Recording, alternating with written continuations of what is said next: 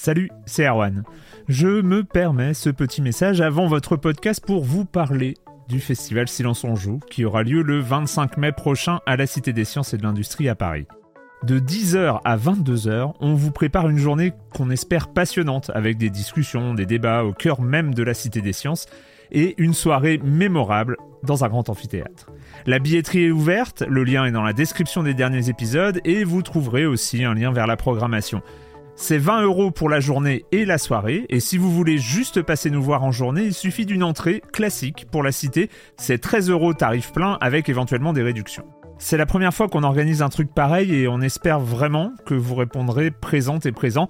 En tout cas, nous, on a très envie de vous croiser de rencontrer celles et ceux qui nous écoutent chaque semaine. Rendez-vous donc le 25 mai et je vous laisse avec votre épisode de Silence en joue ou de la bande-annonce ou de Gâchette gauche ou de Dans la boucle. Enfin bref, bonne écoute.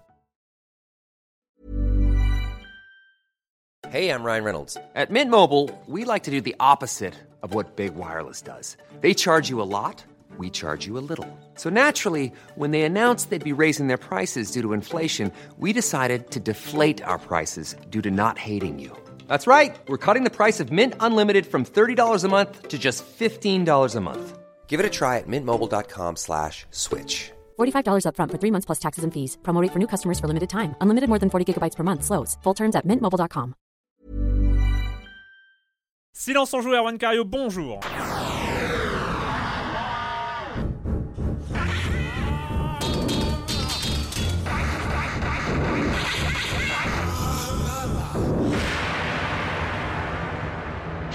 Au programme de cette rentrée, de cette euh, première émission de la saison 9 de Silence en joue, et peut-être pas la dernière, hein, qui sait, si on a fait 9 saisons, hein, on va pas, s'arrêter là non plus.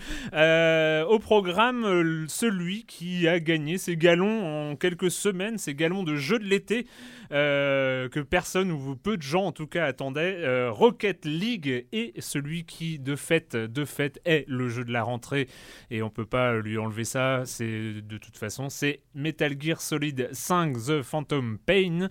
Euh, et puis voilà, parce que ça, c'est déjà rien que ces deux-là, c'est un bon programme de rentrée. Et puis, euh, et puis bah, le reste, vous connaissez, mais il n'y aura pas grand-chose, vu que pas de comme des comme, vu qu'il n'y avait pas d'émission la semaine dernière, et pas de euh, Monsieur Fall, vu que j'ai oublié de le prévenir.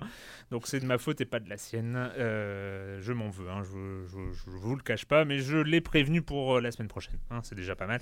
Et je commence en accueillant euh, trois de mes chroniqueurs favoris, Erwan Eguinen des Inrock et du magazine Games. Bonjour Erwan. Bonjour, du magazine Games dont le numéro 9 est paru avec un petit peu de retard. euh, il coûte moins de 15 euros, donc c'est formidable.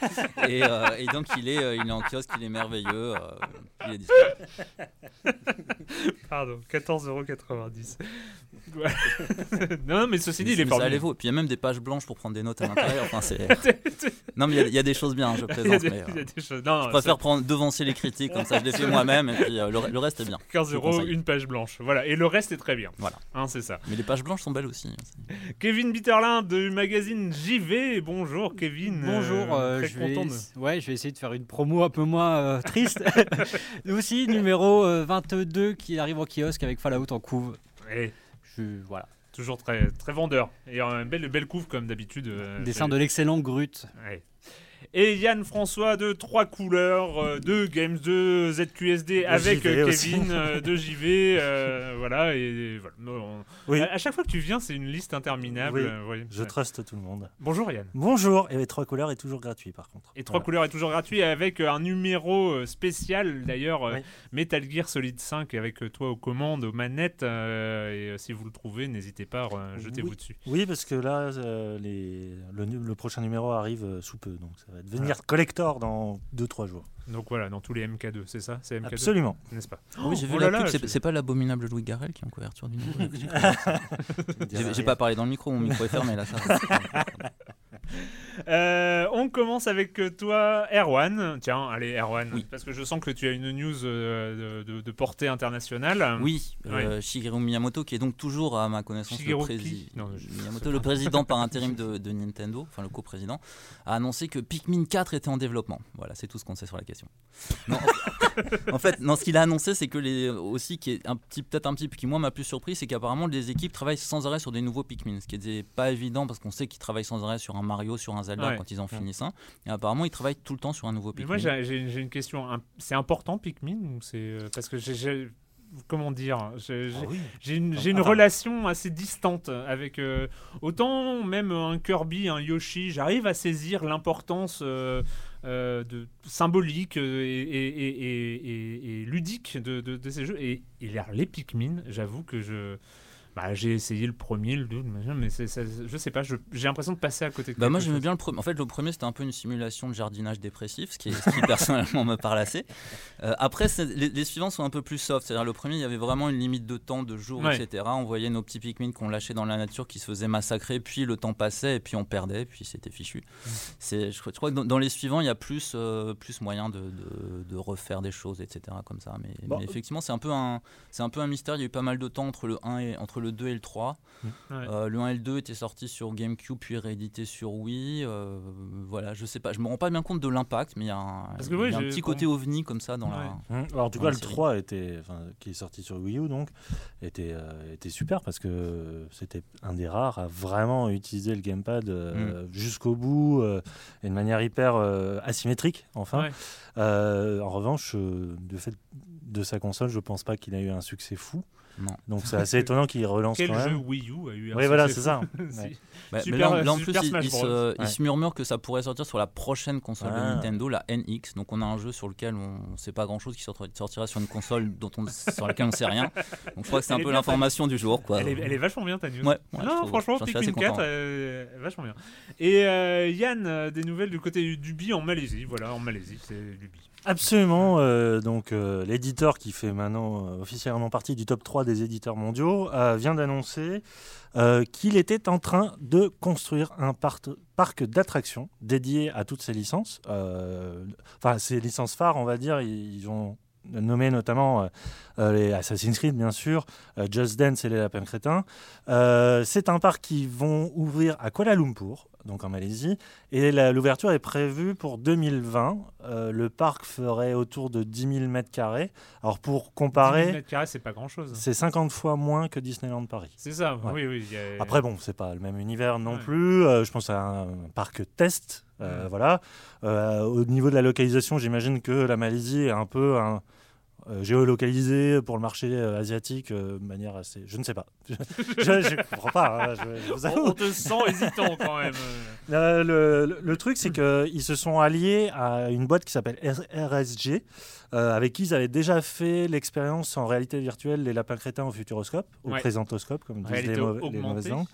Et, euh, et ce- ils cartonnent, euh, les lapins Ouais. crétins cartonnent au Futuroscope. Ils auraient pu relancer le Futuroscope qui était quand même pas le parc d'attractions le majeur en France, mais euh, ils ont un peu relancé, euh, relancé le truc. Ouais. Et ce- cette boîte-là est aussi responsable d'un autre chantier en Asie qui s'appelle le Movie Animation Park Studios, qui sera aussi en Malaisie, donc, et qui sera le premier, disent-ils, euh, parc à thème dédié aux- à tous les films d'animation du monde. Donc c'est un truc encore plus énorme.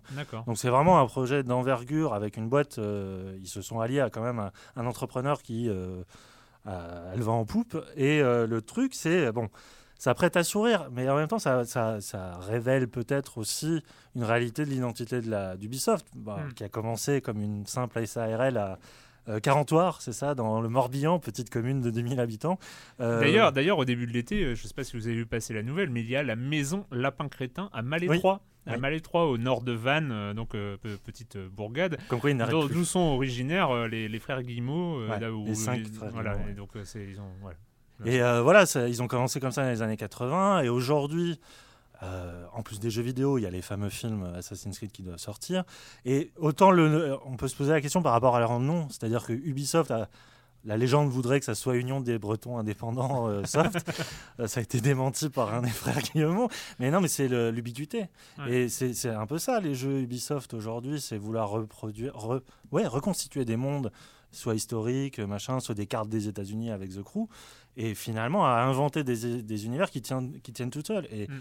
C'est d'une logique imparable de créer, euh, à la manière d'un Disney, un univers, euh, ah, pardon, un, un endroit qui réunit tout ça et qui en fait des attractions pures. Mais enfin bon, 10 000 mètres carrés, euh, ça doit être, Non, c'est pas ça doit être la surface d'une attraction à Disneyland, quoi. Enfin, c'est Ouais. ça, quand même limite un peu l'ambition, euh, l'ambition du truc. On verra dans, donc dans 5 ans ce que ça va donner. Allez, on lance le jeu. On, clique 4 fois sur jouer, je crois, pour euh, choisir la partie standard, connectée et tout ça. Et après, on attend, on attend quelques secondes et le match se lance.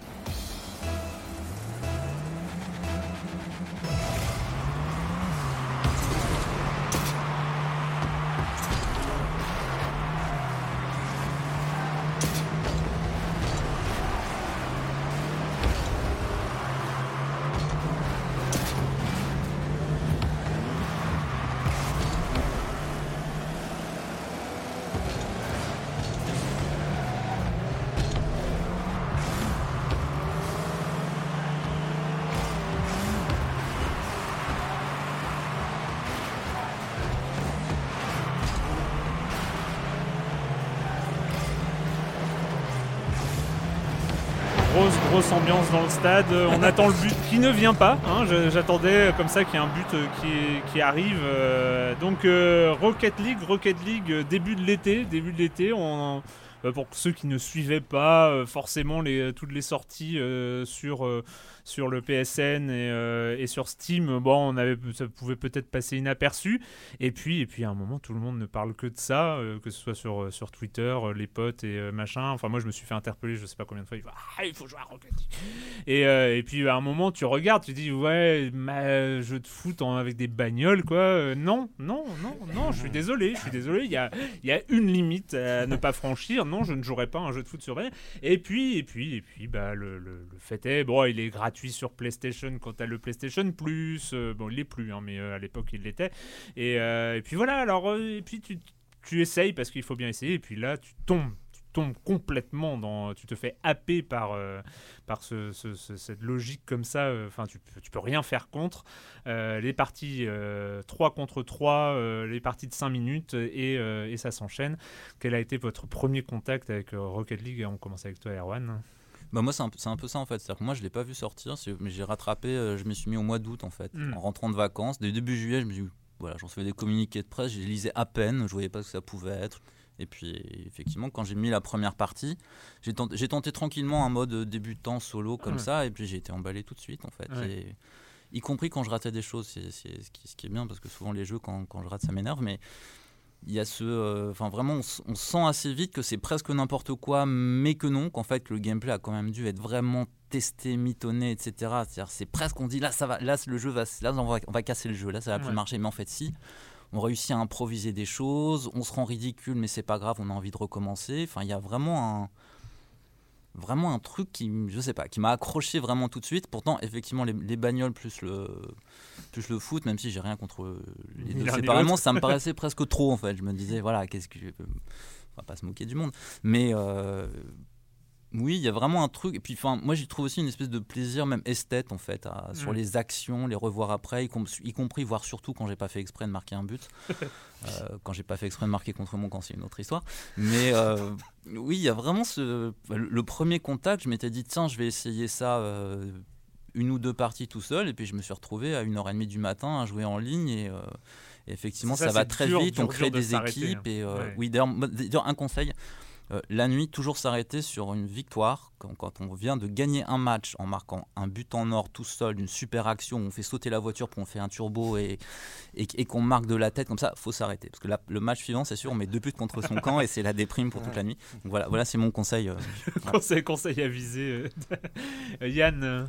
Ouais, non, c'est un, une super découverte parce que c'est un vrai modèle à la fois d'efficacité et de convivialité. Enfin, ils ont, t'as l'impression vraiment qu'il y a eu une espèce de brainstorming sur euh, qu'est-ce qu'on peut prendre de chacun de ces sports-là. Parce qu'il n'y a pas que le foot pour moi, il y a aussi, enfin, il y a l'autre football qui est le football américain. Parce Mm. que une, on est donc sur une espèce de cloche. Le, le- le- le stade, c'est une cloche de verre. Ouais. La, la balle fait deux fois la taille des, des- des voitures, mais elle a une inertie très légère. Donc ça donne un côté un peu. euh, li- limite euh, baby-foot, quoi. Enfin, Ouais. un côté football champagne, en tout cas.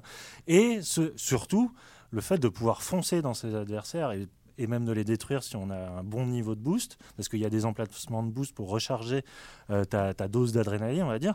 tu as toute une dimension de football américain, c'est-à-dire à, euh, ouais, marquer des buts, mais surtout aller aussi euh, contrer euh, les, tactiques de, l'adversaire. Et c'est là où le jeu il prend euh, une dimension assez fascinante, c'est-à-dire que ah, tu, prends, tu le prends en main dès la première partie, tu te dis ouais, c'est sympa, c'est rigolo, euh, tu peux faire ça avec des gamins, en famille, euh, avec des débutants, il n'y a pas de problème, c'est vraiment typique le, le- le jeu de canapé, quoi, Enfin, vraiment.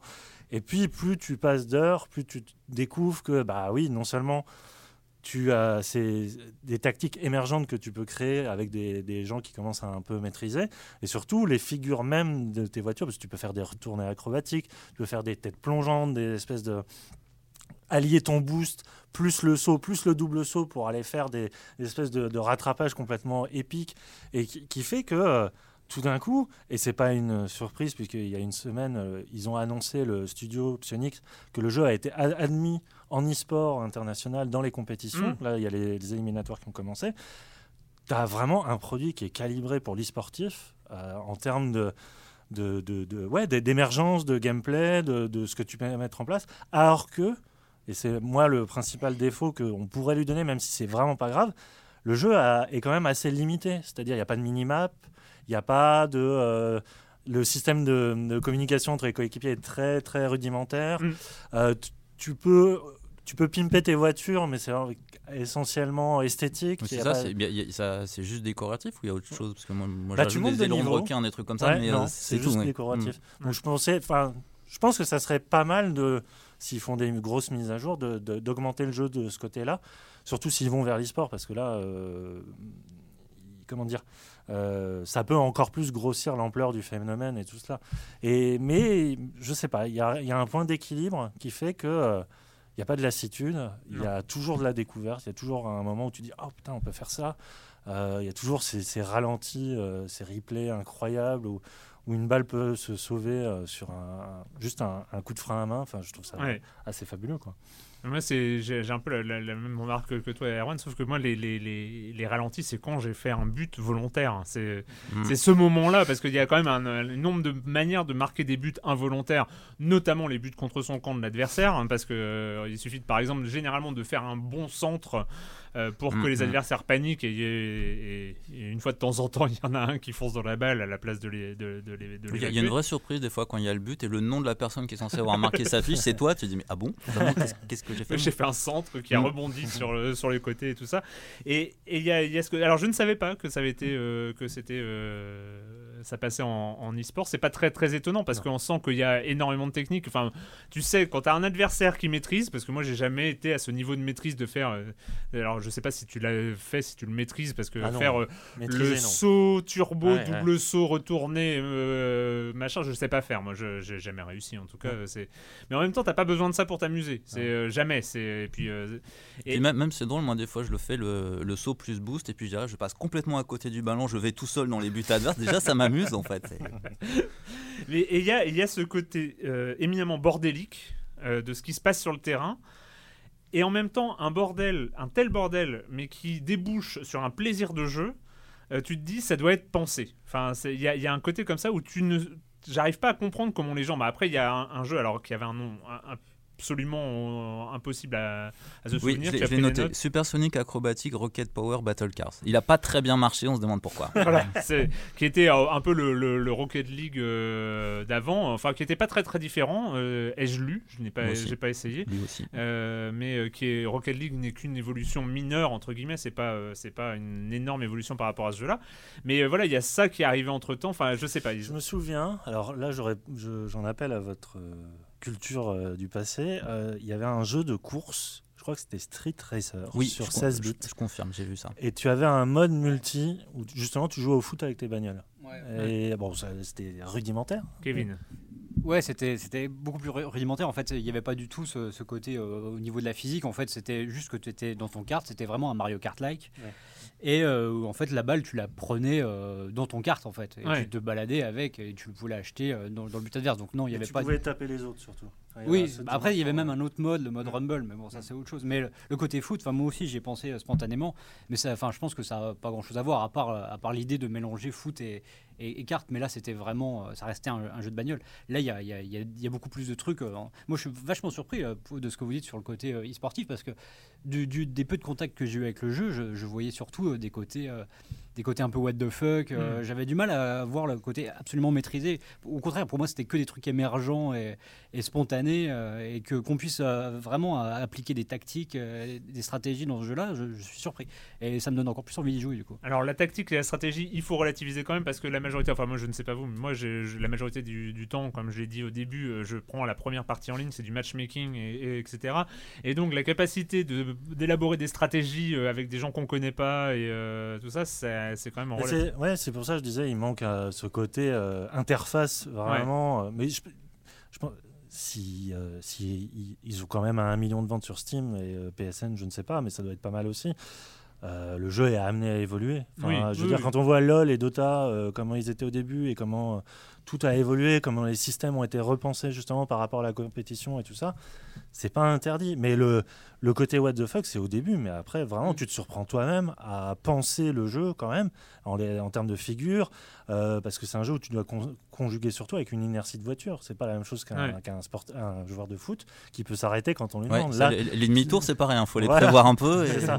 mais, mais, et en plus, le matchmaking, quand bien même, prend ton niveau et le mélange à des gens qui ont à peu près le même niveau que toi. Donc, de toute façon, tu joues avec des gens qui évoluent en même temps que toi.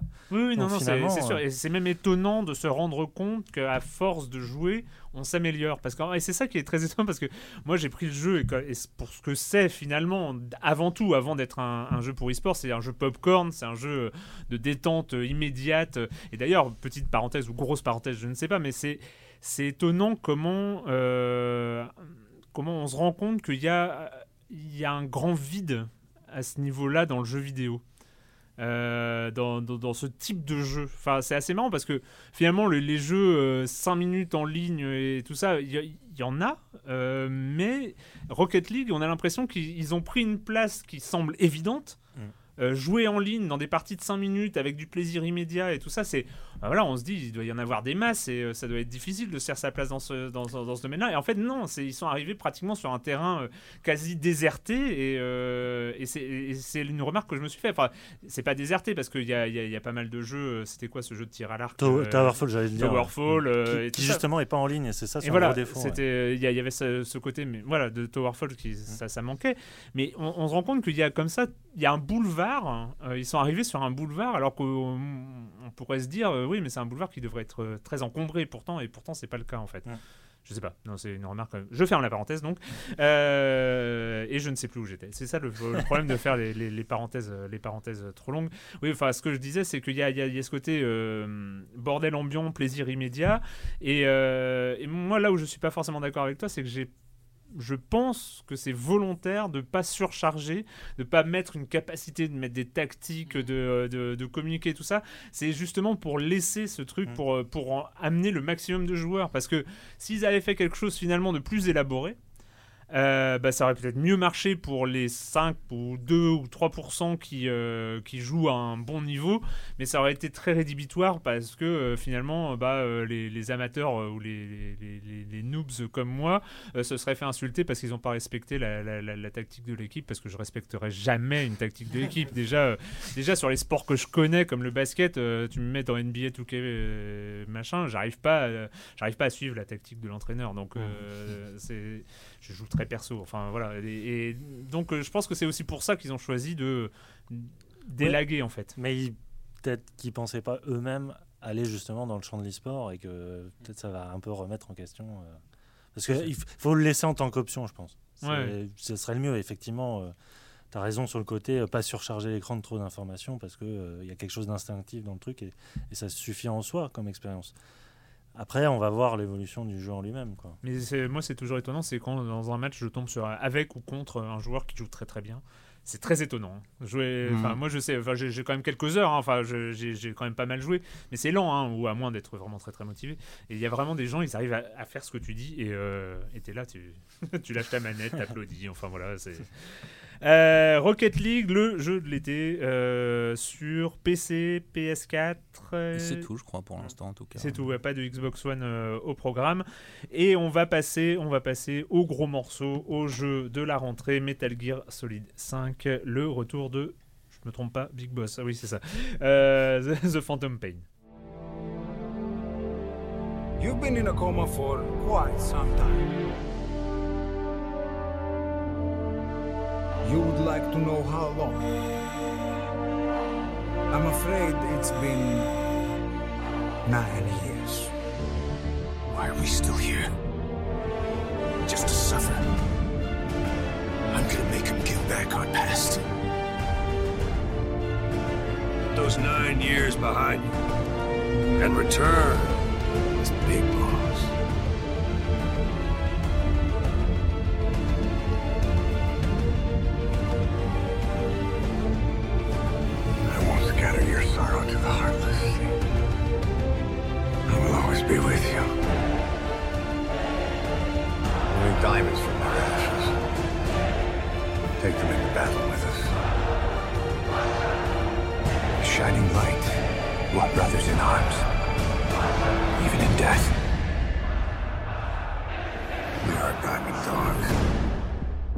Come too.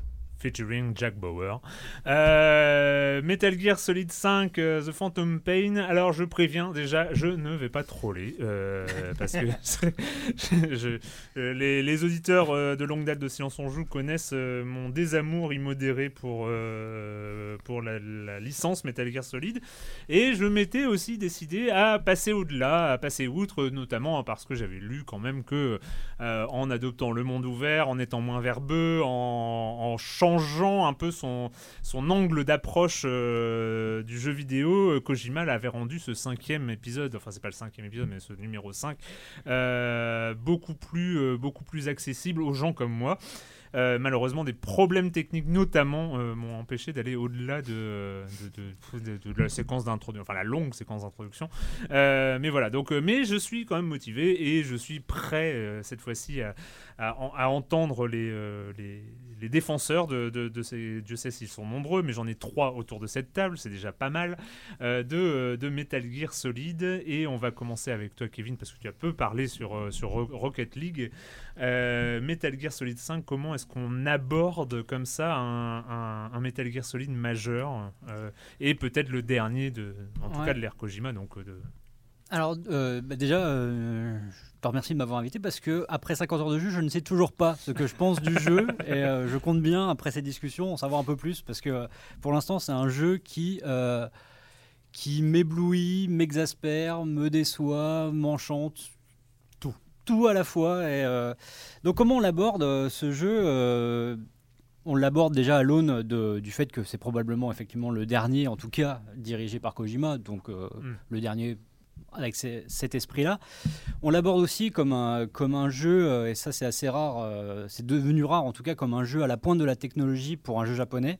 Mm. Euh, C'est-à-dire que le monde ouvert est magnifique, euh, le- et enfin, techniquement le moteur est, est- est éblouissant. Et on l'aborde aussi comme, comme, un, comme un jeu qui entend un peu qui est vraiment au confluent de, de, de, de, de- la carrière de Kojima et de ses influences. Parce que jusqu'à présent, en fait, ce que Kojima avait toujours fait, c'était qu'il il inventait des choses perpétuellement en termes de jeux vidéo. Et là, je pense que c'est le premier MGS où il, euh, je pense qu'il s'est nourri d'autres influences venant du jeu vidéo. Et euh, à tel point que je pense que c'est une qualité et aussi le plus gros défaut du jeu, c'est que à un moment, on l'avait vu euh, au cours des années précédentes, je pense qu'il a été complètement écrasé par ce qu'a fait Rockstar Hmm. Et que ça l'a, je pense que ça lui a mis un coup au moral et qu'il a été incapable de retrouver un peu la espèce de fraîcheur et de force qu'il avait euh, auparavant et que absolument il a, je pense qu'il a été complètement bouleversé par, Red Dead Redemption et à, tel point qu'il a voulu absolument impliquer euh, du Red Dead et tous les codes de Red Dead dans un MGS, chose qui à mon avis n'était pas forcément compatible à la base. Donc voilà, donc on aborde le jeu en, est- en- moi, en tant que fan, je l'aborde avec, euh, bien sûr, beaucoup d'envie et en même temps de la crainte. De la crainte que Mm. ce soit pas vraiment MGS et qui est pas, euh, ce que tu disais tout à l'heure, euh, en trollant un peu malgré tout, sur le côté euh, verbeux, etc. Moi, moi j'adore ça. j'a- J'adore que. Ah non, non, mais oui, oui, c'est. Mais Moi- on peut adorer le côté verbeux. c'est pas forcément un défaut. Pour moi, ça, ça en était un. Oui, Après, non, mais c'est- je- j'entends, j'entends, mais euh, malgré tout, là, c'est- un jeu qui peut se passer de narration pendant des heures et des heures, ce qui euh, est presque un non-sens quand on connaît, euh, Mm. quand on connaît la série. Euh, je sais pas, je vais passer la parole déjà pour Oui, essayer oui, de m'en remettre un peu euh, dans le fil de, de mes pensées. Erwan, hein, alors. Bah, moi, en fait, j'avais décidé de pas l'aimer, en fait, au départ. Ah. Parce que euh, moi, enfin, en règle générale, Koji- Kojima me fascine assez, mais j'ai jamais été un fan absolu. Je trouve, euh, je trouve que la mythologie MGS est totalement grotesque. Euh, que ça devient incompréhensible. C'est, enfin, c'était particulièrement frappant, j'ai trouvé dans Metal Gear Rising, qui était un spin-off, c'est pas euh, voilà, hein. avec des vidéos qui, voilà, nourrissaient la mythologie. Au secours, voilà. Mm. Donc j'avais un peu décidé de pas aimer ça. En plus, ce Ground Zero, euh, donc le prologue qui avait été vendu tout seul, j'avais beaucoup de mal à y jouer. Je sais pas, j'étais resté. Tout le monde avait dit que c'est très très court, on finit ça en deux heures. J'ai dû passer cinq heures sans trouver la fin tellement j'étais mauvais. Donc je me suis dit, ce système de jeu d'infiltration plus ou moins en extérieur, enfin je vais pas y arriver. Et en fait, j'ai été totalement conquis par, euh, par ce jeu. Ça m'a vraiment vraiment surpris à titre personnel. Euh, y, compris, euh, j'ai l'impression de, retrouver à la fois ce que Enfin, à la fois les, les deux choses que, que je trouve formidables chez Kojima, c'est-à-dire une manière de, de tordre un peu les codes du jeu vidéo. Enfin, il y, a- il y a cette séquence au début, alors ceux qui sont allés plus loin vont peut-être pouvoir me dire si c'est le cas, où on se crée un avatar, Mhm. on, le, Ouais. on crée le visage, etc. Voilà, Ouais. et on ne l'utilise pas après cet avatar, on est d'accord. Donc c'est une espèce de, de gros gag comme ça. Il y, a ce- y a ce côté à la fois totalement, euh, enfin presque burlesque, presque euh, vraiment grosse blague, et euh, méta, jeu méta, mise en abîme, etc. que je retrouve beaucoup. Dans, le- dans le- au début, par exemple, on ne peut pas, on est immobilisé sur un lit d'hôpital, Mhm. on peut juste regarder, on est complètement inactif. Donc sur euh, sur tout ce qu'on a pu dire sur Kojima, qu'on était spectateur dans ces jeux, que c'était des films, je trouve ça assez drôle de commencer par une heure, grosso modo, Ouais. où en fait tout ce qu'on peut faire, c'est bouger la tête pour regarder ce qui se passe, puis on se crée un avatar dont on se sert pas. Enfin, je trouve ça très très osé comme comme jeu. Et, euh, et, et après, effectivement, on bascule dans autre chose, dans, un, dans le monde ouvert. Qui, il y a beaucoup de Red Dead Redemption. J'ai trouvé qu'il y avait pas mal de Far Cry aussi, sur la manière dont, dont on attaque les avant-postes, dont on, enfin voilà, surtout les Far, Far Cry d'Ubisoft, en fait, les 2 deux, deux et 3 en particulier. Et, euh, et je, je, je trouve ça en fait vraiment fascinant en plus. Cette Et façon été, euh, dont- t'avais- vu que tu avais décidé de pas l'aimer, à quel moment tu as décidé, enfin tu t'es rendu compte que finalement tu n'allais pas y arriver? Je crois que c'est la première fois que j'ai accroché un ballon gonflable à un mouton et qui s'est envolé en l'air. Je crois que c'est le moment où je me suis dit là, ce jeu-là, si, il a Il quelque chose. C'est parce qu'il y y, y, a, il y a toujours ce côté que je trouve assez pompeux, voire ridicule. Enfin, dans les cinématiques, on l'a entendu dans, la, dans la, le son qu'on a entendu tout à l'heure. Enfin, on a l'impression qu'on se prend très très au sérieux. Il y a, il y a des moments comme ça aussi où, bah, avec Kojima, moi je sais jamais ce qui est premier degré, second degré. Euh, ses goûts cinématographiques, je- il, a, il a tout vu, mais j'ai l'impression qu'il aime n'importe quoi, qu'il reprend n'importe quoi, qu'il recycle, qu'il comprend rien à rien, qu'il mélange tout. Enfin voilà. Donc il y a toujours cette impression-là où je sais pas s'il se moque de moi, si lui-même est idiot, s'il est génial. Et euh, en fait, c'est ça que j'aime bien aussi dans jeu. J'aime bien un jeu qui. euh, qui est, euh, Qui qui te est prend très sérieux sur le euh, système ouais. de jeu, qui va me surprendre par des grandes audaces ludiques, par des gros gags, des trucs totalement absurdes, par des, euh, voilà, il y a- et puis il y a aussi ce. Voilà, je passe un peu du coq à l'âne. J'ai l'impression qu'il y, a- qu'il y un- y a un système de jeu très riche avec la gestion de la base, etc. Mais qu'en même temps, tout n'est pas obligatoire. Et j'aime beaucoup ça dans un jeu, cette impression qu'on a beaucoup d'outils qu'on peut utiliser, mais qu'on n'est pas obligé de tout faire, qu'il n'y a pas une espèce de. de- d'approche écrasante de Mm. euh, et ce jeu justement alors que les, les MGS j'ai pu les trouver écrasants par moment y compris les MGS portables dans leur système de jeu qui par ailleurs était très inventif hein, ceux sur PSP Là, je le trouve, enfin, je le trouve vraiment ouvert, vraiment au sens, euh, au-delà de la question monde ouvert. Il s'ouvre à moi, quoi. Il m'ouvre les bras, la Kojima, et bah j'y vais. Je vais lui faire un petit, un gros câlin. Bah merci, c'était bien. Et Yann, euh, Ouais, c'est une bonne question. tu fais partie on- aussi de ceux qui euh, la ciblent. Voilà. Euh, je me le garantirais pas à spécialiste comme surtout sous l'égide de Kevin qui, euh, qui est vraiment lui pour le coup euh, une brutasse en termes de connaissance d'univers. Euh, mais c'est intéressant ce que tu as demandé parce que effectivement soit tu rentres en te disant je vais le détester, soit tu fais un peu l'inverse, c'est il faut que je l'aime. Parce que putain MGS c'est 20 ans, 25 ans, je sais plus. Enfin, le premier date de 88, c'est notre vie. Enfin, ça, ça Mm. a parcouru notre vie. Ça, ça en fait entrer le jeu vidéo dans le monde adulte à bien des égards, sur les- tout ce qui est côté méta, machin, euh, en termes de mise en scène. Je veux dire, oui, c'est un, Kojima, c'est un mec qui copie, c'est sûr. Il ne réfléchit que par référence. Mais c'est quand, même, c'est quand même celui qui a le mieux utilisé les outils de cinématique dans l'histoire du jeu vidéo, quoi, de manière personnelle, en, Mm. en termes d'auteur, avec une patte et une signature. En, en termes de vidéo, dans le jeu vidéo avec des œufs sur le plat, je crois qu'on n'a pas fait. Ah oui. Bon, ok, il y a eu le 4. D'accord. Euh, non, mais le- et le, le truc, c'est, ouais, tu sais pas trop comment tu rentres et euh, le jeu a une structure très, très, très compliquée. C'est-à-dire que tu démarres sur ce prologue qui fait à peu près une heure et qui compile toutes les marottes de, de, ces manies, c'est-à-dire euh, effectivement le côté un peu en couloir, le côté euh, extrêmement maîtrisé en termes d'image, mais aussi le côté humour un peu, euh, un peu scato, machin et tout ça. Et tout ça éclate à un moment dans l'arrivée du désert afghan. Et là, tu sens quand même que le. En, je sais pas, il a mis combien de temps? 5 ans? Il a quand même cherché, euh, vaille que vaille, à faire le jeu d'infiltration totale. C'est-à-dire que depuis Dishonored, j'ai rarement vu euh, un jeu tactique, d'infiltration si on veut, mais peu importe, un jeu aussi euh, versatile et aussi adaptable euh, aux espèces d'envies et fantasmes que nous, on a envie de faire par rapport à un terrain de jeu. Mm. Et ça, rien que pour ça, et en plus c'est étalé sur, euh, je sais pas, 50 heures, 60 heures, la lassitude est quand même très rare, euh, sauf si tu tapes toutes les missions secondaires qui sont un peu trop nombreuses, mais peu importe. Enfin, à partir d'un level design qui est désertique, qui est, bon, qui est pas très sexy en soi, mais qui est hyper calibré, hyper calculé, c'est-à-dire que pour chaque mission, tu auras soit une possibilité d'aller en hauteur, soit par les égouts, soit y aller de manière complètement euh, sournoise, soit y aller euh, en bourrine, et jamais, jamais le, tu as l'impression que le jeu te punit ou te dire non, c'est ça la bonne façon. Il Mm. y a Enfin, il y a, il y a toujours une porte ouverte dans Metal Gear, euh, dans celui-là. Et ça, j'ai trouvé ça absolument incroyable. Vraiment, alors que c'était souvent le reproche que je pouvais faire au gameplay des précédents, c'est cette rigidité, enfin, les mouvements du personnage et tout ça, le côté finalement un peu basique et. effectivement, euh, beaucoup de jeux par la suite ont un peu dépassé ce modèle-là. Là, tu as l'impression que le, patron revient euh, aux affaires et il dit Bon, maintenant, on fait, comme ça, et puis essayez maintenant pour les dix prochaines années de faire mieux. Et, euh, le, jeu est assez fascinant aussi d'un point de vue de mise en scène parce que tu as vraiment l'impression qu'il a, il a pris euh, en compte les, les reproches qu'on lui faisait et notamment le syndrome de poser sa manette pendant 45 minutes pour voir de la cinématique comme il y avait dans le, dans le précédent. C'est-à-dire que là, elles ont beau être exceptionnelles de maîtrise et tout ça, elles sont quand même assez rares finalement sur la totalité de Ouais. l'expérience de jeu. Et surtout, le côté monde ouvert dilue énormément la, la narration parce que euh, finalement, euh, tu, peux, tu passes plus de temps à jouer et euh, les cinématiques n'arrivent que quand tu reviens euh, dans ton havre de paix ou au, au mo- au moment charnière du scénario. Et donc, euh, tout le côté bavard, documentaire, encyclopédique de l'univers de Kojima est cantonné aux fameuses cassettes audio que tu, as en option, que tu peux écouter ou pas, et qui sont très précieux si tu as envie un peu de comprendre ce qui se passe autour de toi, mais qui sont complètement optionnels. Et c'est là, peut-être que pour moi, il y, a y le passage critique du, euh, du, euh, entre le fan et euh, celui qui, qui s'en fout de Kojima. C'est-à-dire que le fan va s'attendre à une apothéose finale, forcément.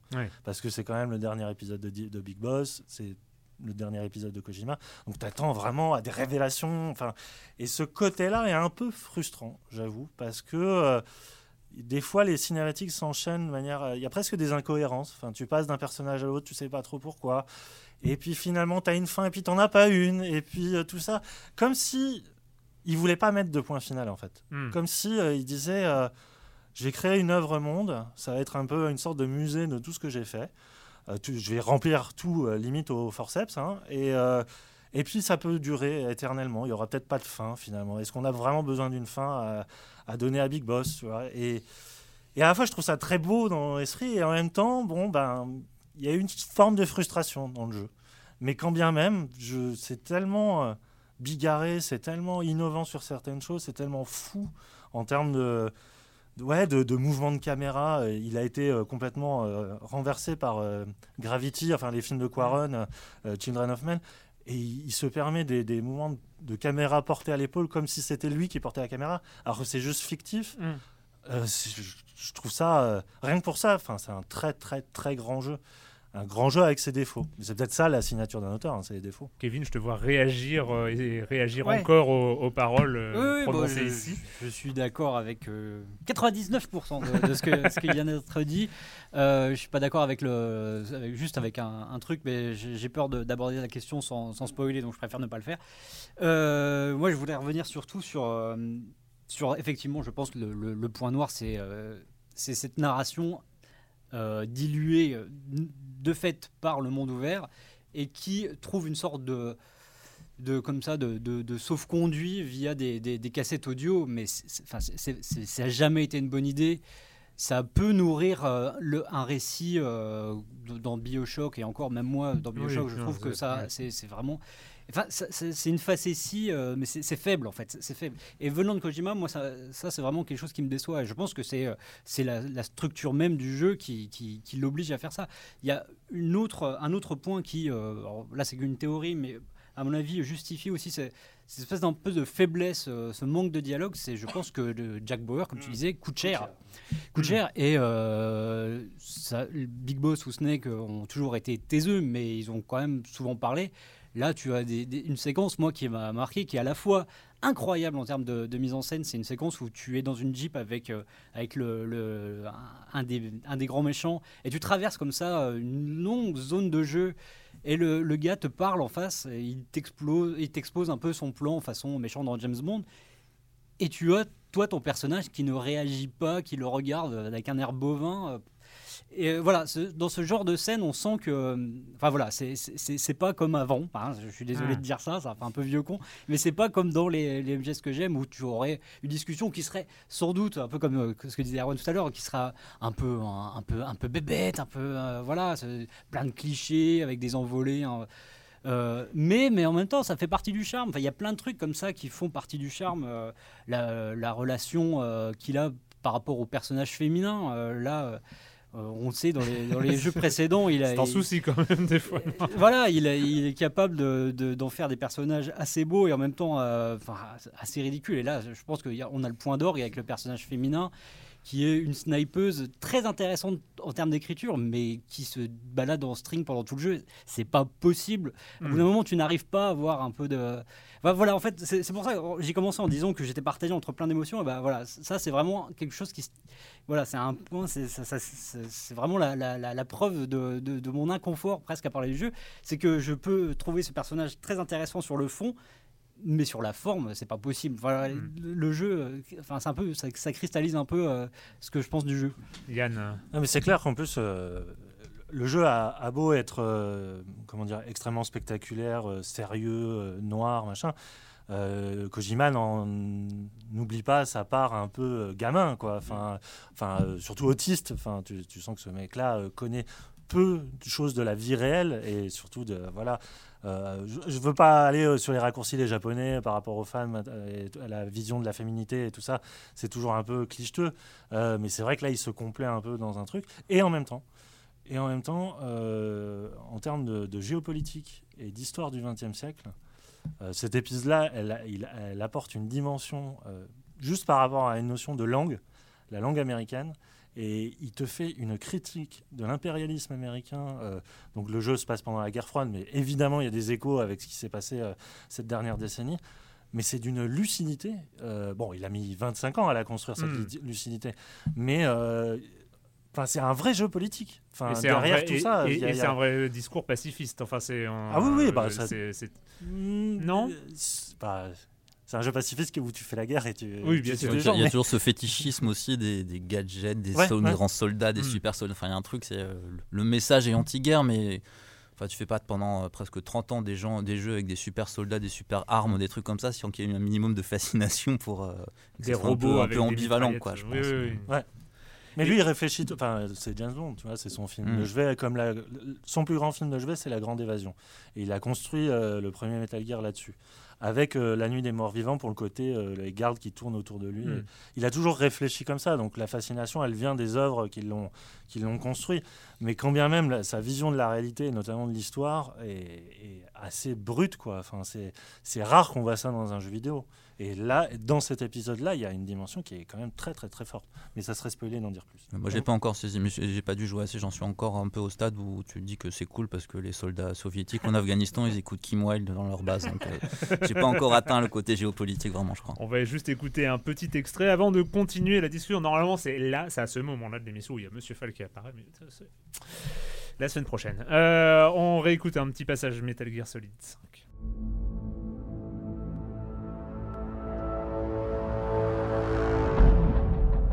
When my time came calling, I didn't die. My family died. My country died. But they didn't take me with them. So I told myself the pain and effort that keep me alive will never know relief, never bear fruit, never be repaid.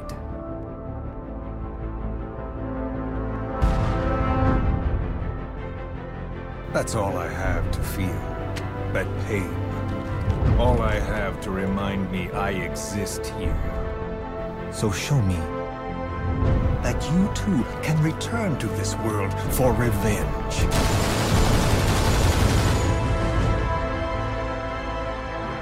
Il y a quand même, euh, il y a quand même ce côté grandiloquent euh, permanent chez, euh, chez Kojima dans les, dans les Metal Gear Solid qui, euh, c'est assez marrant parce que on sent avec, ce- avec ce cinquième, et euh, c'était déjà le cas avec le 4, mais qu'il est qu'il est presque euh, tout seul à pouvoir faire un truc aussi euh, pompier, tout en gardant une sorte d'unicité, de, de- de- d'originalité, où on va pas l'accuser de faire du simili blockbuster américain. il, va quand même garder, ça reste du Kojima, mais en ayant, enfin, les, les, les bandes annonces sont, sont- voilà, c'est, il y a ses- ses voix, ses musiques, euh, enfin, ça reste, euh, je sais pas, il y a, il y a quand même cette originalité, ça reste. euh, Bah, après, Pour moi, c'est un que- mystère. hein, Ouais. Vraiment. Si t'as une réponse. euh, Euh, bah, en fait, enfin oui, il y, a- y y toujours, euh, il y a toujours ce côté-là, mais euh, mais je pense qu'il a quand même pris une claque euh, définitivement ces dernières années parce que le MGS4. Euh, il est au sommet au moment juste avant sa sortie, il est au sommet euh, Kojima. Et, euh, et je pense que le jeu reflète bien son état d'esprit de l'époque, c'est-à-dire que c'est un jeu qui est presque dans l'auto-célébration de Kojima qui, et qui est dans l'exagération de, de, de- de sa propre formule. Avec, là, pour le coup, des cinématiques avec un, voilà, un épilogue qui fait quasiment deux heures de cinématiques et qui, fait- et qui fait n'importe quoi et qui convoque tout, tout, tout, absolument tout ce qu'il a fait pendant les 15 années précédentes. Donc, euh, même 20. Euh, et là, je pense qu'il est revenu à quand même quelque chose de plus. euh, Humble. Peut-être, ouais. Mais peut-être parce que, parce que déjà parce qu'il reconnaît euh, plus facilement euh, avoir pioché son inspiration ailleurs. Et, euh, et je pense que oui. euh, et en même temps, je pense que c'est le du strict point de vue de la prise en main, c'est son meilleur jeu. Enfin, c'est euh, là, je pense qu'il aurait raison d'être fier du produit, euh, vraiment du produit jeu vidéo euh, à l'état pur. C'est que moi, c'est la première fois que je joue à MGS où je peux jouer pour le simple plaisir de jouer. Parce que euh, moi, c'est- fou en fait de Bah, dire ça en même temps. c'est- C'est complètement fou. mais c'est complètement fou et en même temps, enfin, moi j'ai toujours, enfin, moi j'ai jamais eu de problème à jouer à des jeux affreux à partir du moment où ils, ils arrivaient à me raconter quelque chose. Euh, sans jamais être affreux, les MGS, euh, ça a parfois été des, des, des corvées quoi. Ouais. Là, là, enfin, juste faire- aller faire une mission secondaire euh, pour le simple plaisir de, de se balader avec son cheval, avec son chien, de- de- de- dans la pampa, moi, moi ça me plaît quoi. Après. Enfin, j'ai l'impression d'être assez négatif sur, sur plein d'aspects de, de- avec la narration. C'est normal, c'est mon caractère de, de plutôt ressortir le négatif. Mais je tiens quand même juste à dire, on en a un peu parlé, le prologue qui dure une heure, donc euh, qui contient ce fameux troll. hein, Il est incroyable. ce- Voilà, il est mais Il est incroyable. extraordinaire. Non, non, mais c'est, C'est, euh, là, euh, là- pour le coup, mais rien que ce Mm. prologue-là, je dis que je l'ai pas fini, mais d'après ce que j'ai compris, je suis vraiment, je suis vraiment sur la fin. Mm. C'est une scène, c'est, une scène de jeu vidéo. c'est un plan euh, séquence, c'est euh, un, voilà, c'est un truc absolument incroyable. Et effectivement, c'est assez marrant ce que tu dis en plan séquence parce que c'est un TPS, enfin c'est ce- cette vue troisième personne qui est bien connu et on n'a jamais pensé euh, parler d'un niveau de TPS comme d'un plan séquence alors que ça en est. hein. Le jeu vidéo n'est qu'un plan séquence, euh, sauf exception. Et là, effectivement, il y a cette impression de plan séquence, cette Oh, bah, impression cinématographique, alors que on garde cette vue à la troisième personne relativement classique et il y a. euh, C'est une impression et en même temps, c'est fait, enfin c'est fait exprès pour qu'on ait cette impression parce que par exemple au lieu de, de par- il pourrait, il aurait pu faire des, des cuts, euh, mais quand il passe d'un personnage à un autre, non, il fait bouger la caméra. C'est vrai. Qui, euh, et puis enfin dans, dans ce prologue, il y a vraiment tout Kojima. Il y a, il y a donc euh, comme le disait Yann, il y a le côté un peu euh, même pipi caca. Il y a, il y a plein vraiment tout, mais il y a surtout aussi la- cette fascination pour le pour le paranormal. Et, euh, et ça, c'est extraordinaire parce qu'il y a un côté halluciné dans, Mm. dans- dans ce prologue avec, euh, où on ne sait pas exactement ce qui se passe, on ne sait pas ce qui est réel. Il y a des, des personnages qui euh, convoquent évidemment toute la, toute la mythologie et le bestiaire de, de Kojima. Donc il y a un condensé comme ça. Je pense qu'il n'a jamais été aussi bon que Kojima n'a jamais été aussi bon pendant ce prologue. C'est euh, c'est quelque chose d'extraordinaire. Et c'est Et d'autant plus extraordinaire que ça reste un tutoriel. C'est-à-dire que c'est vraiment euh, une séquence interactive qui te met face aux bases même de l'infiltration euh, que tu vas découvrir et qui va vraiment euh, devenir plus hardcore. Mais c'est incroyablement beau parce que tu joues quelqu'un qui, est, qui sort du coma après 9 ans. 9, ans, 9 saisons de Silence on joue, 9 ans de coma. Il n'y a pas de hasard. Il y a pas de- Kojima y avait pensé. Et, euh, et, ce- et tout est autour de. euh, tu retrouves ton corps, tu retrouves ton identité. Et donc le joueur retrouve aussi Big Boss, réapprend à jouer Big Boss. Enfin, il y a un truc qui est. Tout est pensé en termes d'idées. Et. C'est exceptionnel. Et c'est peut-être pour ça qu'on est un peu frustré, en fait. C'est que pendant tout le jeu, on cherche à retrouver le prologue euh, du début, quoi. Alors je vais faire une parenthèse parce que je me suis rendu compte aussi, euh, notamment en lisant le papier qui va apparaître samedi dans Libération de Grégory Schwartz, euh, qui a écrit euh, donc euh, un gros papier sur euh, Metal Gear euh, que j'ai que j'ai relu bien sûr. Euh, et j'ai appris des choses. Et en fait je, je voulais profiter de la, la- la présence de Kevin euh, pour euh, j'aimerais bien que tu euh, on aurait dû le faire au début peut-être mais que tu resitues cet épisode rapidement. Si on peut être rapide. Non mais pas t'as pas en 30 secondes mais, mais, mais dans, dans c'est- c'est- c'est- il est où cet épisode dans la mythologie Metal Gear? Alors, dans la mythologie, je, je dirais que c'est le quatrième. Si on inclut euh, Portable Ops, qui est euh, le premier épisode PSP. En gros, euh, si on devait refaire la. tu la- peux spoiler les épisodes précédents c'est autorisé Ouais, bah, en Hein. gros, le- le- l'épisode, le premier, le- le- l'épisode fondateur, c'est le 3, euh, MGS3, qui se passe dans les années 60. Euh, guerre froide, où Big Boss perd son mentor euh, et euh, décide de se venger de, du monde entier, euh, étant donné que elle a été trahie à la fois par, les, par, les différents gouvernements et décide de monter une sorte de société offshore de pays gouvernés par et pour des soldats sur, sur ce qu'il appelle la Mother Base. C'est une sorte de, de, de plateforme pétrolière offshore, comme ça. Euh, on avance, donc il y a euh, l'épisode, euh, comment il s'appelle, l'autre PSP, Snake Eater non, Peace Walker, non, voilà. Peace Walker Peace Walker, donc Non, ça c'était Snake Eater c'était le 3 oui où on avance un peu, où il, est, où il commence vraiment à monter toute, ce- toute son espèce d'empire comme ça offshore. Et dans Ground Zeroes, donc le prologue de MGS 5, euh, tout s'effondre parce qu'ils subissent une attaque. euh, ils sont trahis par une organisation qui s'appelle Cypher. euh, qui euh, profite d'une pseudo euh, visite de, de l'AIEA, l'Agence internationale de l'énergie anti-atomique, euh, pour, euh, euh, détruire et, tuer tout le monde. Et lui est laissé dans le coma euh, pendant 9 ans. Et là, il se réveille avec l'idée de se venger. Parce qu'il est quand on, quand on est dans le coma 9 ans, qu'on se réveille, qu'on a un truc planté dans le front, un, bout de, shrapnel ou je sais pas quoi, planté dans le front, on est un peu, on est un peu vénère. Quoi. Et euh, donc voilà, donc l'idée, ça, ça va être ça. Ça va être de, à la fois de refonder l'Eldorado qui a, qui a été euh, coupé en plein vol, refaire la Mother Base.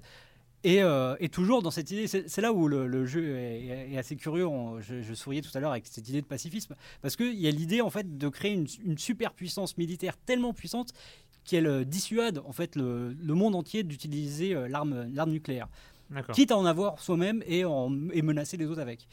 Voilà, il y a, y y y cette idée-là, mais qui et en même temps, enfin, Big Boss, c'est le méchant qu'on affronte dans le dans, Metal le- dans- Metal Gear tout court. Oui.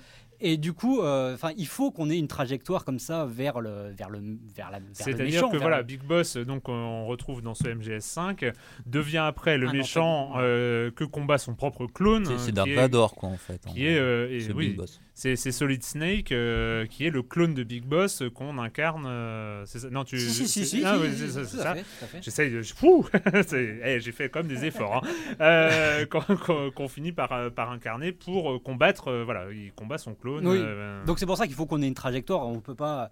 Enfin, et, et je trouve que c'est assez, c'est malin quand même de, de nous Mm. faire incarner comme ça un personnage qu'on est destiné à combattre dans un jeu qui est sorti 25 ans avant. C'est ça. C'est assez, c'est assez balèze quand même. Enfin, il y, y y a une sorte. euh, Est-ce que, alors moi, c'est une question que je me pose euh, en tant que, euh, que, que personne qui n'a pas forcément aimé les, les autres, même au niveau du gameplay. Enfin, je, sais pas, j'ai toujours trouvé que c'était rigide.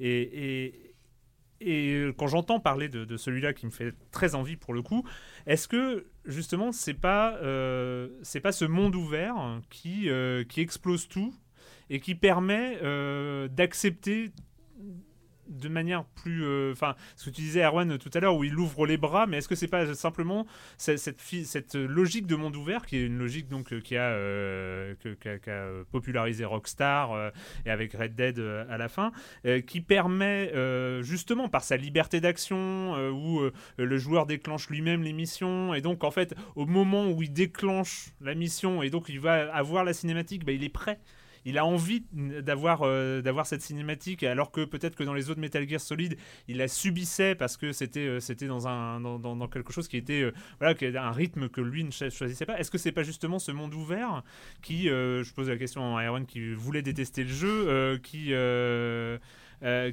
qui change la donne en fait dans Moi, c'est vraiment l'impression que j'ai. C'est pour ça ce que ce que ce qu'on disait tout à l'heure sur les sur les cassettes audio et tout ça. Je comprends qu'on puisse le critiquer ça d'un point de vue théorique, mais en termes de confort de de jeu personnel, moi, vu mon rapport avec cet univers avec Kojima, c'est euh, oui, c'est ça. C'est une ouverture beaucoup plus large avec. euh, on fait ce qu'on veut en fait. D'ailleurs, c'est marrant parce que Rocket League, c'était un peu, euh, ça me rappelait quand j'allais jouer au foot dans la rue quand j'étais enfant. Là, ça me rappelle, ça me rappelle un peu quand j'allais jouer cache-cache dehors. Enfin voilà, c'est un peu la même chose. Pour ça, je, vois un lien très très clair entre dans cette émission très conceptuelle et, et qui a été longuement préparée, je pense. Et surtout, euh, par rapport à la question de l'open world, je trouve que même s'il a été influencé par Rockstar, ça reste quand même un open world qui est à part. C'est-à-dire que euh, c'est pas un open world qui fourmille de vie déjà, mais même Red Dead, hein, qui Mm. était aussi dans le désert, tu l'impression que c'était Léa là, à côté de, Ouais. à côté de celui-là. Tu as trois moutons, euh, machin, et tu as surtout que des ennemis. Donc tu vraiment aucun rapport interactif autre que de la tactique. Et les moutons. Bien sûr, tu as les moutons quand même que tu peux sauver et les envoyer dans ta réserve personnelle. C'est quoi Ça se euh, rapproche tel un plus Noé, euh. Ça se rapproche plus effectivement là-dessus d'un Far Cry ou Ouais. euh, qui est Mais c'est pas gênant pour autant, c'est ça qui est... Et surtout, par rapport à ce que tu dis de la cinématique, tu sais pas quand euh, tu vas avoir une cinématique. Des fois, tu as les missions, tu rien, hein, c'est vraiment de la mission en elle-même. Et d'autant plus fort, et c'est là où le, son open world m'a halluciné, tu as, tu as l'impression de te marcher librement, et là, tout d'un coup, tu es assailli par une cinématique que tu n'as pas vu venir du tout et qui s'intègre extrêmement bien avec la logique un peu, euh, comment dire, euh, imprévisible de l'open world. C'est-à-dire que c'est Mm. le monde qui te tombe dessus. Euh, ça, c'est. Je crois que j'ai. Ouais. Même Rockstar n'a pas réussi à le faire aussi bien que, que Metal Gear, là, pour le coup. Ah, vraiment. hein. Ouh là je parle vraiment de ce point très Oui. spécifique qui arrive à un moment X du jeu et qui dure à peu près un quart d'heure. hein. C'est pas. voilà. Kevin. Ouais, c'est vrai. Ça, Euh, deux fois, deux fois. Moi, je me suis fait la même réflexion. Je me suis dit, j'avais jamais vu ça. De, de- de comment intégrer euh, de, du- de- de quelque chose de scripté, de scénarisé dans un open world. Euh, Après, euh, ce qui est embêtant, c'est que malgré tout, euh, cet open world euh, a le cul entre deux chaises parce que, euh, que d'un côté, il est, il est, il est, assez pauvre. C'est vrai. Même si moi, d'un certain côté, j'aime bien ça parce que ça participe un peu au côté halluciné et bizarre en fait de, de Mm. tout le jeu, qui euh, on a l'impression que rien n'est vrai, que, que tout, euh, tout sort d'un sorte de cauchemar euh, d'ici à ce qu'on nous sorte une fin, euh, machin. euh, tout cela n'était qu'un rêve, euh, il est toujours dans le coma. Bon. Mais, mais c'est vrai que mais malgré tout, il y a ça. Il y a la- la- même la gestion de la temporalité est bizarre. Euh, le chiot que tu ren- rencontres du jour au lendemain, il, de- il, il fait, il fait 2 mètres. Enfin bon, il y a, il y a, il y a ça. Par contre, il y a la structure. euh, Tu, tu parlais de, de Rockstar, effectivement, tu vas sur un point sur la carte. Là, c'est beaucoup plus saccadé. Euh, c'est euh, c'est vraiment retour à l'hélicoptère, choix de mission. Tu peux. euh, c'est- Il n'y a, pas cette espèce de continuité perpétuelle. Et Ouais. en ça, ça rejoint ce que font quasiment tous les jeux japonais depuis plusieurs années, à l'exception des, des, des Souls et des jeux From Software.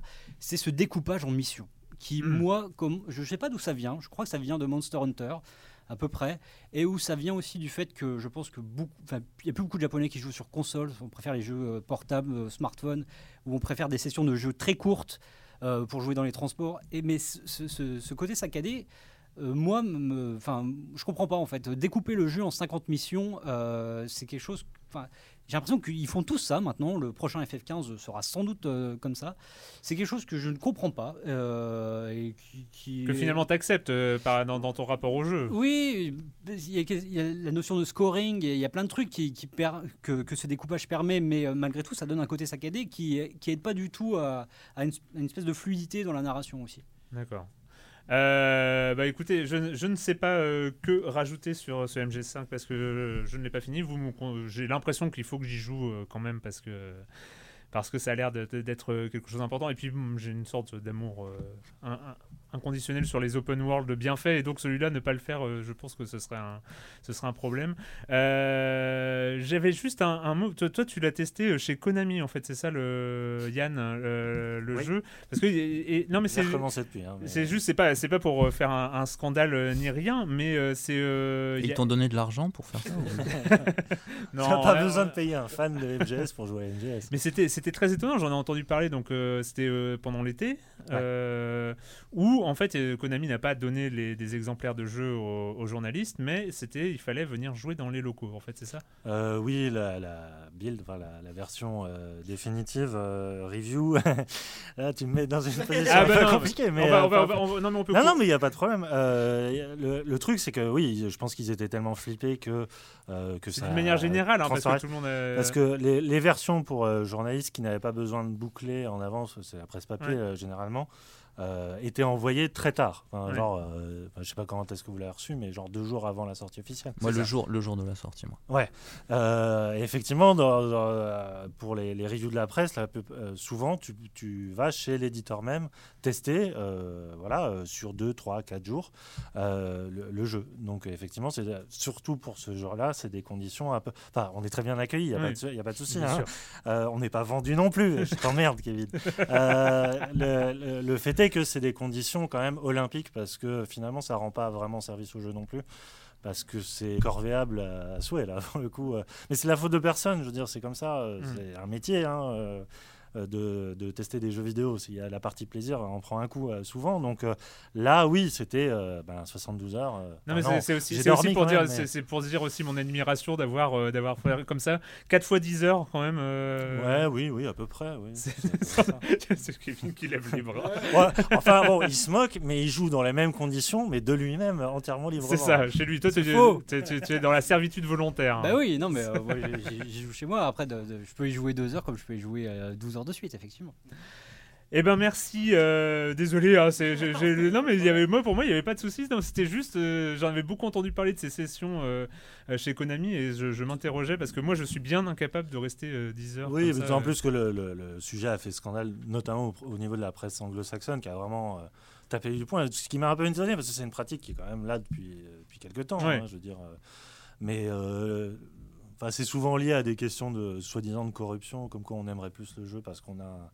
On est privilégié. Là, là, pour le c'est coup, loin c'est d'être le cas quand même. hein, vraiment. hein, non, je pense qu'on a on a presque été presque un peu trop méchant avec le jeu euh, parce que tu as le côté humain de vivre un truc qui est euh, extrêmement gargantuesque. Et, Ouais, et- vraiment. et les, les gens passent derrière ton dos pour regarder Non. ce que tu fais. Parce que moi, je pourrais pas jouer dans ces conditions-là. Quoi. Déjà, je suis mauvais à la base, mais si on me regarde, je perds encore Ah oui, plus mes moyens. Et... J'étais, euh, il y avait des fois un speedrunner qui avait déjà fini le jeu deux fois qui, qui me dit ah ouais là, là. Et juste euh, parce que euh, on en a pas parlé, mais euh, vu que je- tu, tu- tu es un, un inconditionnel, comment euh, Kevin, comment est-ce que tu as, voilà, c'est le dernier Kojima, c'est euh, c'est le dernier Metal Gear Kojima, enfin c'est. Ouais. euh, Tu le vis comment en tant que parce Ah, que- euh, pff, Non mais il y a quelque chose où c'est forme le. d'a- la- d'appréhension en fait parce il, y a, que il y a eu Pity déjà hein, qui nous a un peu. oui, Ouais. c'est vrai qu'il y a eu, l'histoire, l'histoire Pity. Euh, en fait, je suis curieux de, de voir ce qu'il va faire et j'ai très peur en fait qu'il fasse du cinéma. Et parce que ça peut être abominable. Faut que- Voilà, c'est tout.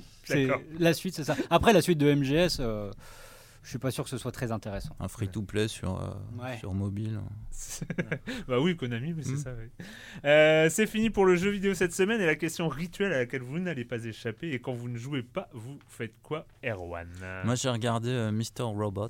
Ah. Une série, euh, la série de ces derniers mois. euh, euh, série surprise de l'été en fait, hein, créée par un quasi inconnu qui s'appelait euh, qui s'appelle Sam Esmail, euh, qui est basé sur une chaîne, je sais plus là comme USA quelque chose. Enfin, c'était vraiment pas Mm. pas du tout la série attendue et c'est vraiment vraiment très bien. Euh, je veux pas en dire grand chose si ce n'est que c'est un peu euh, on a il y a pas mal eu de comparaisons avec euh, des éléments de films de Fincher, en particulier Fight Club, mais c'est un peu le cyberpunk revu à l'époque des Anonymous.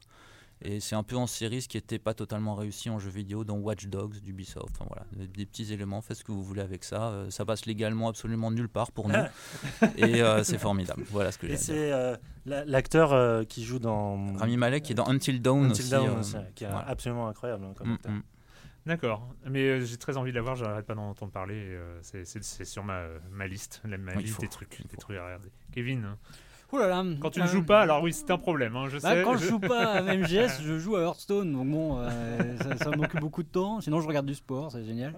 Euh, non, en fait, je vais parler de quelque chose que j'attends en fait. Ah bah, Plutôt, peux, tu c'est juste que dans ces heures sombres où Canal Plus fait à peu près n'importe quoi, il y a la saison 2 des Revenants qui arrive, et j'ai revu la saison 1 euh, justement en prévision de, de- de ça, et j'avais oublié à quel point c'était un spectacle aussi fascinant. euh, Mm. euh, du générique euh, fait par Mogwai euh, jusqu'à des plans euh, euh, à ce, ce plan final que, que- que je ne sais pas comment j'avais fait pour l'oublier qui est absolument bouleversant euh, d'un paysage complètement dévasté comme ça je trouve ça euh, enfin euh, la première saison était vraiment extraordinaire et j'attends beaucoup de la seconde qui commence le J'aurais- 28 septembre J'aurais tellement aimé qu'elle arrive avant. Bah, ça, c'est ça- ça fait trois ans, hein, Ça fait trois ans Ouais, et pour une série télé, c'est un problème. Ah, moi. apparemment, ça s'est bah, pas fait dans la douleur, mais euh, souvent les séries françaises, comme Engrenage aussi, Ouais.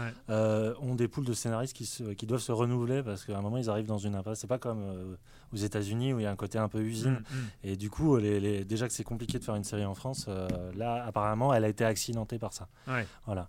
Donc série aussi, moi. Oui. Euh, du Ah. coup, euh, eh ben c'est sur Netflix. euh, c'est une des nouvelles de la rentrée. C'est Narcos, donc euh, série sur euh, en grande partie, même s'il n'y a pas que ça, Pablo Escobar et le flic, un flic de la DEA qui l'a traqué pendant je sais pas combien d'années. Donc c'est c'est une série que j'avais un peu peur parce que euh, les bandes annonces t'envoyaient un truc très édifiant euh, sur la légende Escobar euh, et en même temps avec une, une espèce de mise en scène assez tape à l'œil, d'autant plus que ça venait de José Padilla, enfin produite et tout ça, qui a fait le dernier Robocop, voilà. Et, euh, et ben finalement, c'est une excellente surprise. Euh, non seulement la série est très complète, tu apprends énormément de choses, notamment sur la dimension politique du personnage, parce qu'il a voulu quand même être président.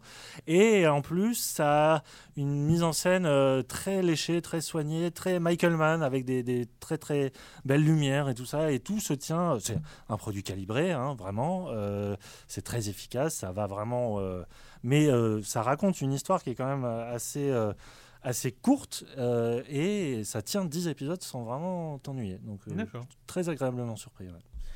Et ben moi, pour ma part, j'ai euh, sur les conseils de mon ami euh, et collègue Marius, euh, Marius Chapuis de, de Libération, j'ai regardé, euh, c'était sur Netflix d'ailleurs, mais on peut se trouver ça ailleurs, euh, Kill la Kill, hein, euh, qui est euh, qui est un truc. Je, Ouais, savais pas à quoi m'attendre et j'ai reçu une sorte de, de claque comme ça, enfin de, de fun, enfin de sorte de fun absolu. euh, dans, alors moi, j'y connais pas grand chose en animé, mais on est sur un, sur des, sur un schéma tellement classique de, euh, du personnage qui arrive, qui doit sauver le monde, qui devient de plus en plus fort en affrontant des ennemis de plus en plus forts, mais avec un univers tellement débile, tellement outrancier, et euh, à- pendant tous les épisodes sont complètement fascinants. Je, je regardais les épisodes avec des yeux écarquillés comme ça, non mais c'est pas possible de, de faire ça. Je vois que vous le- vous l'avez vu. ou, euh, ouais. et, euh, et voilà. Mais donc, j'ai Moi, fait- moi non, mais ça donne envie. C'est c'est sur, sur le cosplay ça va te plaire C'est c'est sur Netflix, mais c'est une série animée Non, non, ou- C'est sur Netflix et c'est de l'animé japonais. Et, euh, c'est, euh, et franchement, c'est rigolo comme tout. Ça, ça part en vrille. Il y a, il y a un côté euh, graphique très euh, cul, euh, enfin, euh, comme, euh, comme les animés savent le faire. Mais c'est tellement ridiculisé. À, à- à longueur de temps. Enfin, c'est, on n'est pas sur quelque chose. En fait, c'est très cul, mais c'est pas sexuel. Enfin, je sais pas Ouais. comment dire. C'est pas sensuel du tout. C'est euh, et, et, et là-dessus, je trouve ça mais absolument, euh, absolument génial. Euh, Enfin, je me suis enchaîné comme ça. et C'est des petits épisodes de 20 minutes et ça se regarde, ça se regarde très bien. Et voilà, et c'était la première. Je sais même pas combien de temps on a fait. Je sais pas si on a fait, on a fait extra long ou pas, mais c'était vachement bien en tout cas. J'ai pas vu le temps passer. Et c'était donc le début de cette saison 9 de Silence en joue. Et on se retrouve donc. Merci, merci tous les trois. Et puis on se retrouve euh, très bientôt pour parler de jeux vidéo ici même. Ciao.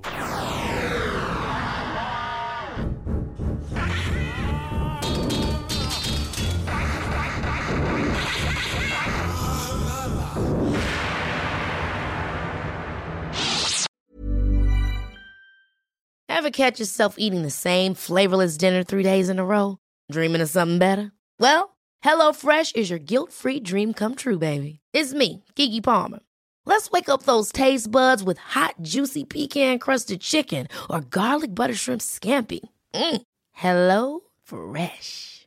Stop dreaming of all the delicious possibilities and dig in at HelloFresh.com. Let's get this dinner party started.